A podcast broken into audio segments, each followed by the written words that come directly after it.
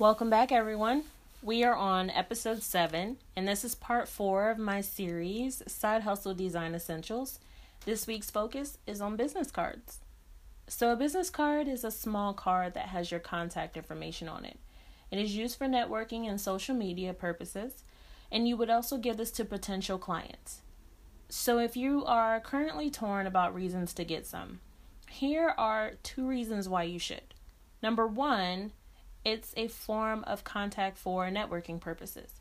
It doesn't matter what field you are in, it helps to have something with information on it that you can give to someone to reach you.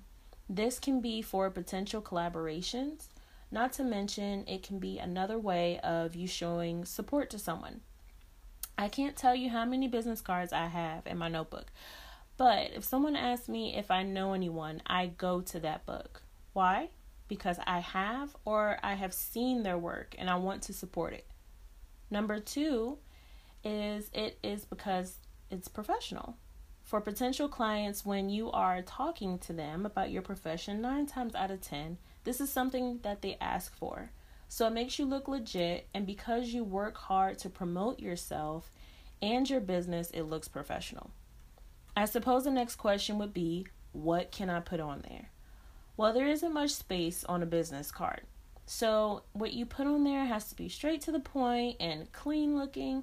So, items to include are a logo, provided that you have one. That's totally optional. But definitely your name, your profession, your email, phone number, and social media. You can also include an address or a photo of some sort, but all of that is optional. Where can you get a business card design? You can get it from a graphic designer like myself. And another option is actually choosing one from a printer of your choice. I am not sponsored by neither of these companies, but I have ordered from them. So I just wanted to give them a quick little shout out because they are pretty awesome.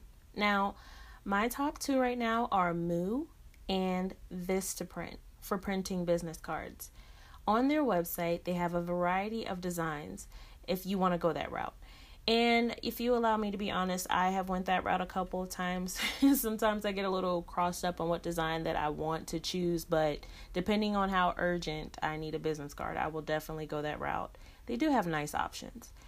And when printing, you can also choose different finishes like glossy or matte, and even the weight of the paper.